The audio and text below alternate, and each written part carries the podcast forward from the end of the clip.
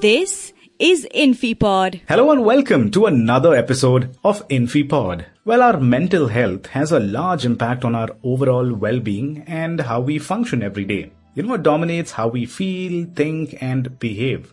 It also impacts the choices we make, our relationships, our work, and the quality of our life too. During this Mental Health Awareness Month, we are going to be discussing attention deficit hyperactivity disorder ADHD in adults, which is a very common mental health disorder that we all should know about. And it is important for us to stay informed and aware to help and support ourselves, our loved ones, and the people around us. So to talk about ADHD, we have with us Lisa Lenhart, Associate ADM Unit. She's here to share with us her journey and also to help us understand what's it like to live and manage her life with ADHD, both on the professional and personal front. First of all, Lisa, welcome to InfiPod. Good to have you here. Thank you very much for having me. I'm doing great. Lisa, before we get to understand more about what's it like to live with ADHD and how you've been managing your life, first, can you tell us a little bit about yourself? Where are you from? Tell us about your education and your interests. I'll start with my interests because I'm basically a fish out of water. I love swimming. I love scuba diving, sailing, and anything you could do that has anything to do with the ocean. I love it. And I primarily grew up in California. However, my years between eight and about 12, I grew up in the United States Virgin Islands. So I had the water right there in my backyard and my, I totally loved it. And then uh, my education, I, I'm an older adult and in 2005, it was my first attempt to go back to college. And one of my first classes was a learning disabilities class on how to succeed in college. Unfortunately, due to a divorce, I couldn't finish. But as I look back, I'm glad I wasn't able to finish at that time because I didn't choose a major that would suit me for the rest of my life. And therefore, I had a chance later on to go back in 2017. And I was given that chance to obtain my Bachelor of Science de- degree in Computer Information Technology and my Associates of Science in Computer Technology with an Android app developer. And nothing stopped me. I was able to start and go straight through it. I also was eligible because I have a mental disability of ADHD uh, for services from the California Department of Rehabilitation while going to school. DOOR is an employment and independent living for people with disabilities, and that could be physical or mental. And they also have services throughout the whole United States. I don't know about the world, but I know through the US. Then, July 2022, I was hired as an associate software developer with Infosys. I moved from California to Phoenix area to work at the hub in Tempe. And I landed a project in October, and now I'm learning AWS, which is exactly the direction I wanted to go. When I first heard about um, cloud computing, I was like, oh, that's me. So now my technology interest started way back when I had MS DOS was my operating system and floppy drives at that time were very cool. so that kind of dates me. But anyway, that's where technology with me started. My fascination with technology has always been how quickly it develops and grows. And I've always been passionate about developing. Mm-hmm. So what is ADHD? I mean, can you describe what ADHD is to us in layman's terms? And how did you discover that you had ADHD, Lisa? Yes, I'd be more than happy to. But before I tell you about my type of ADHD, do you mind if I mention CHADD? Because everybody should know what CHADD is. CHADD is an organization and national research specialist for people affected by ADHD. And that could be parents, could be children, it could be adults, professionals, teachers, whatever. And you could go there for assistance and resources. Their website is chadd.org. So before medications, my life was unorganized and hectic. I couldn't follow a routine, even if I tried, because I would get sidetracked with many other things that I thought that I had to be done and completed beforehand. So I'd be ready, getting ready for work, for example, and all of a sudden this thought in my mind that I have to order something online because I have to have it today would take over and I would go do that. And then, you know, as my mind kept racing. I would try and chase those thoughts and I would be like pinging all over the room of, oh, I got to do this. Oh, I've got to vacuum before I get ready. You know, all these little things. My mind raced so fast, and you could probably hear it in my voice. I could not keep up with all my thoughts. I was not able to sit still. I wasn't able to listen to anyone speaking, like for a lecture or a class or anything like that, much less actively listen to, to anyone. At times, I would interrupt or blurt out inappropriate things that I thought were funny, but most people thought were odd. So as I look back, I had my ADHD symptoms as a very get go, as, as far as I could remember growing up as a child. But these symptoms were managed by exercise for most of my younger years. I began competitive swimming at the age of four. Within a few years later, I was swimming 11 months out of the year, six days a week, with a two hour swim practice and weight training in the mornings before school and another two to three hour practice after school. I was swimming up to 28 hours per week. This lasted for 14 years. However, once I quit swimming, my ADHD symptoms returned.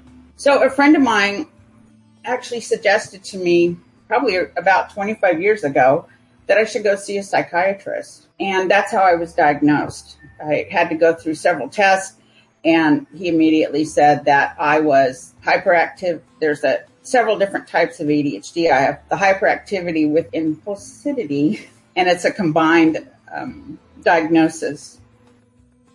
So, is there a routine that uh, Lisa follows? Can you tell us a little bit about your everyday routine and why was it so important for you, uh, Lisa? So, I, I didn't like my life like that. So, I, I needed a routine. And so, when my uh, life with medications I was able to develop a daily schedule and it made my life much more manageable. Of course, I didn't start everything at once. So some of these tips and tricks that I use to change my success may not work for everybody, but I use these on trial and error and I tried with a little bit at a time. And as it worked, I continued using it. And if it didn't work, I let go of it. So I started my journey small so that I continued to build upon them that is how it was for me and, and my life's journey has so far has been very wonderful.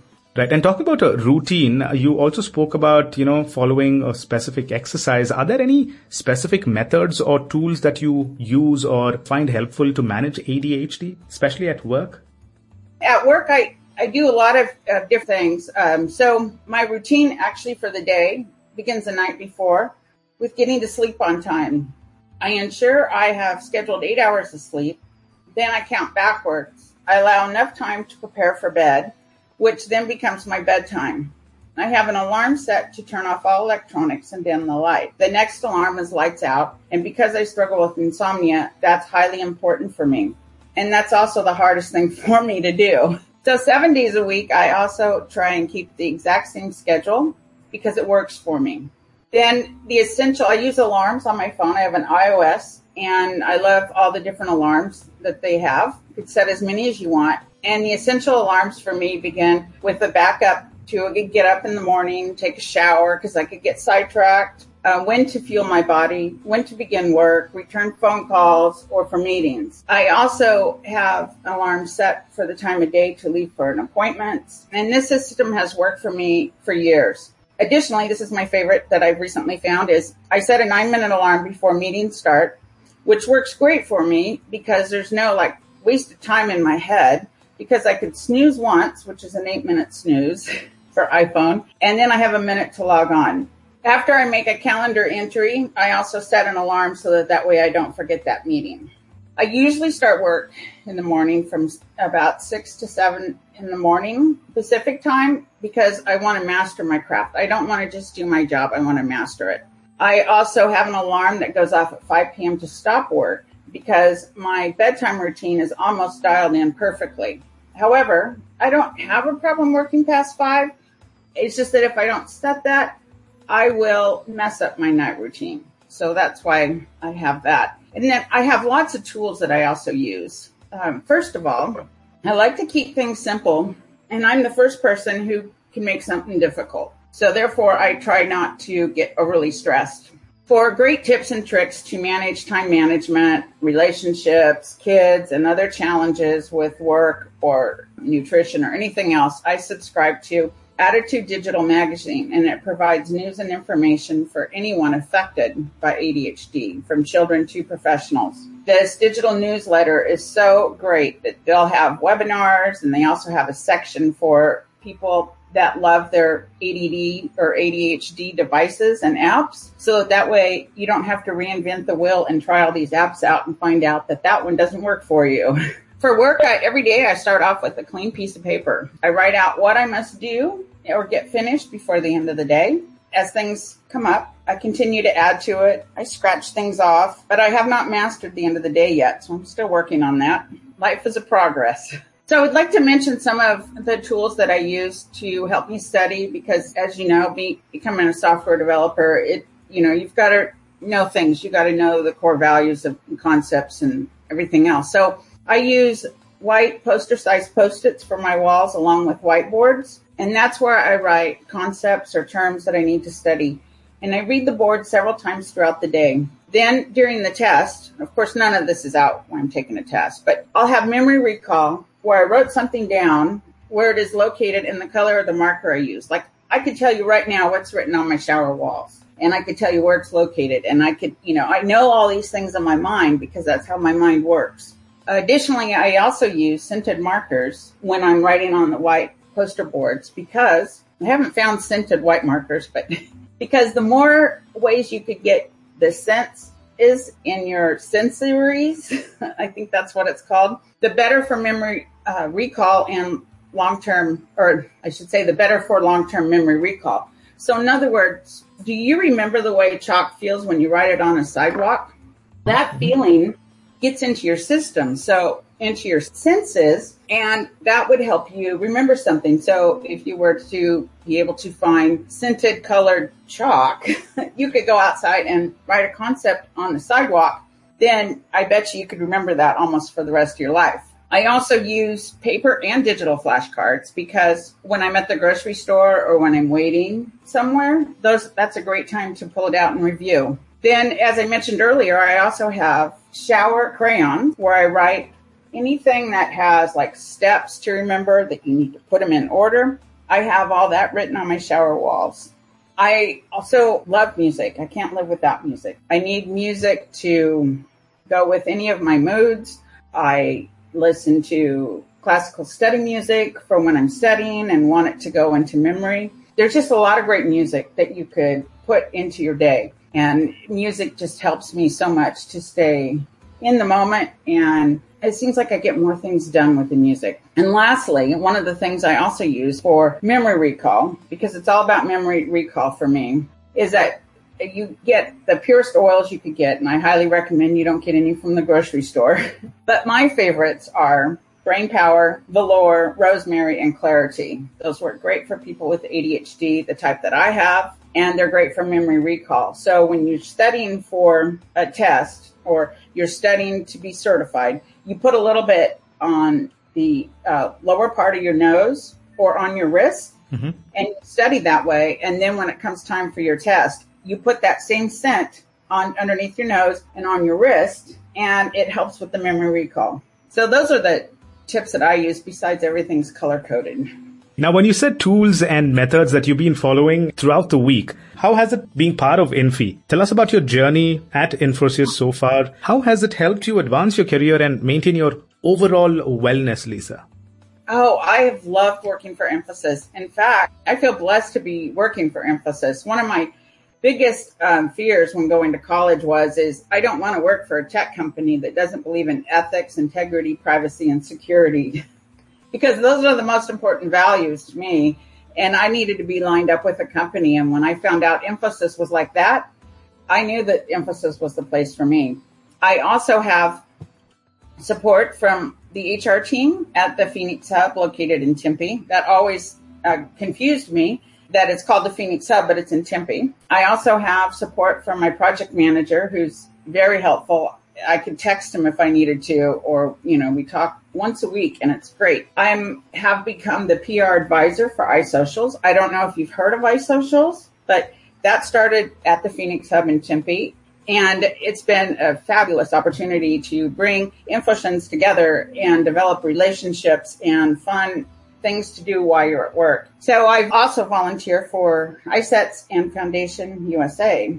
I feel connected to Infosys and I plan to be here for a long time because that connection and feeling a part of a company that I work for is essential for my career development and growth, especially since I have ADHD. I love the connection. Right. Glad to hear that. You know, here's a very pertinent question. And how important is it to get help when it comes to mental health? First of all, whether you have mental health or not, we all need resources and mentors to help us succeed.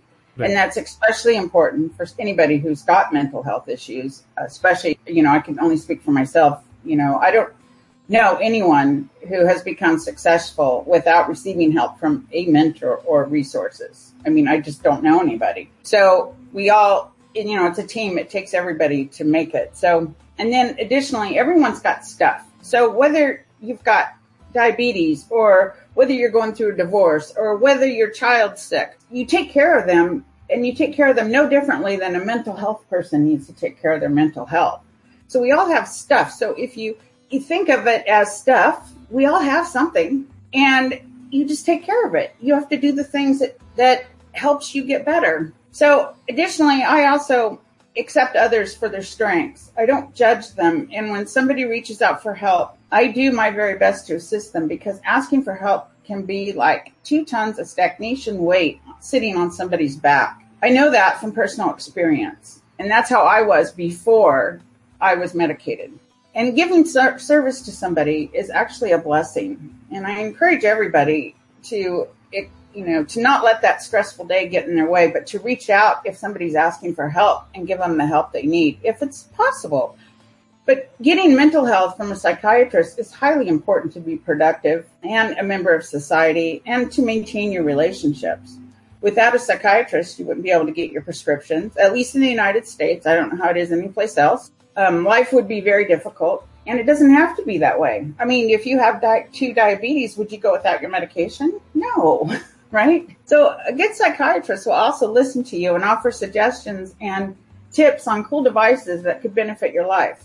And I've just loved all my psychiatrists. There's not one that I did not like. Uh, one of my psychiatrists mentioned a sunlight alarm clock. This is such a cool alarm clock because the sun will naturally rise in your bedroom for 30 minutes. And towards the last couple of minutes, you could set it to go off with the radio station or you could choose from four different sounds I have mine set to a rooster and it always wakes me up feeling so happy. But I'm already a happy person, but it, I just feel about a thousand times better when I wake up to my natural sunlight. I, I can't explain it. It it's amazing. Then I was also informed. I, I said to my psychiatrist once, I'm, I always get tired in the afternoon, but it's too late to drink caffeine. And she says, Oh, well, there's a blue light that you could get.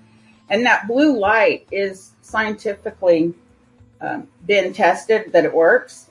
And you just put it in front of you for, you know, 15, 20 minutes. And it's like having a cup of, of caffeine without the effects of the caffeine. It's very cool. Also, as I've mentioned before, routine's important, mm-hmm. but life happens. And this is one thing that people with um, mental illness, and I don't know how it affects, you know, ordinary people, I should say, not normal, because what is normal, right? That change will always happen, and change is good. And so the best way to look at change, because you don't want it to affect this, the disruption in your routine, is to stop and realize that there's change happening and go with the flow, adapt quickly, and design a new routine from that moment going forward. And that's the way that I develop uh, my all my routines that I have, which are constantly changing. And I no longer feel any time out of control. And it takes a lot to derail me because I've had lots of practice. Give us that one message about mental health that you'd like to share with people around you. What would you like to tell them? So it's also very imperative to celebrate every single success. No matter how small successes you are, you want to focus on success because people, I find uh, my friends with mental illness, it seems like we have a better chance of thinking negatively. But you could change that thinking with positive thoughts. And eventually your mind is only positive thoughts. So every little success that you have, you want to celebrate it. And all those little tiny successes will turn into a giant leap. No matter how you feel for that day, I always recommend you to suit up and show up for work. We all have mental days. Even ordinary people do, which is okay. And mental days are great days to reach out to help others. And why can't we talk about, oh, I'm just struggling mentally today, but I'm here and I want to help? I mean, wouldn't that be cool? Absolutely. Thank you for that message. Thanks for giving us an understanding and awareness about ADHD and taking us through your journey and giving us an insight into your life. Thank you for joining us on InfiPod. Oh, no, thank you for having me. I appreciate it. Well, you know, research suggests that about 2.5 to 4.4% of American adults are affected by ADHD. But unfortunately, even in other parts of the world, many people still consider mental health to be a taboo and are not aware of some of the most common disorders or their symptoms. You know, to make it easier for such folks and to extend our support, it is time that we as a society come forward and normalize seeking help for mental disorders. You know, with a support system in place, just like how, you know, Lisa mentioned a little while ago, challenges too can be catalyzed as strengths and can make people capable of success with incredible achievements. So it is necessary for us to recognize and appreciate everyone's unique qualities. You know, there's more to everybody than just their disorders or disabilities, right? So let us come together this mental health awareness month to break the stereotypes and take an oath to make this world more inclusive and a better place for all. With that, it's a wrap on this episode. Thank you for listening. This is InfiPod.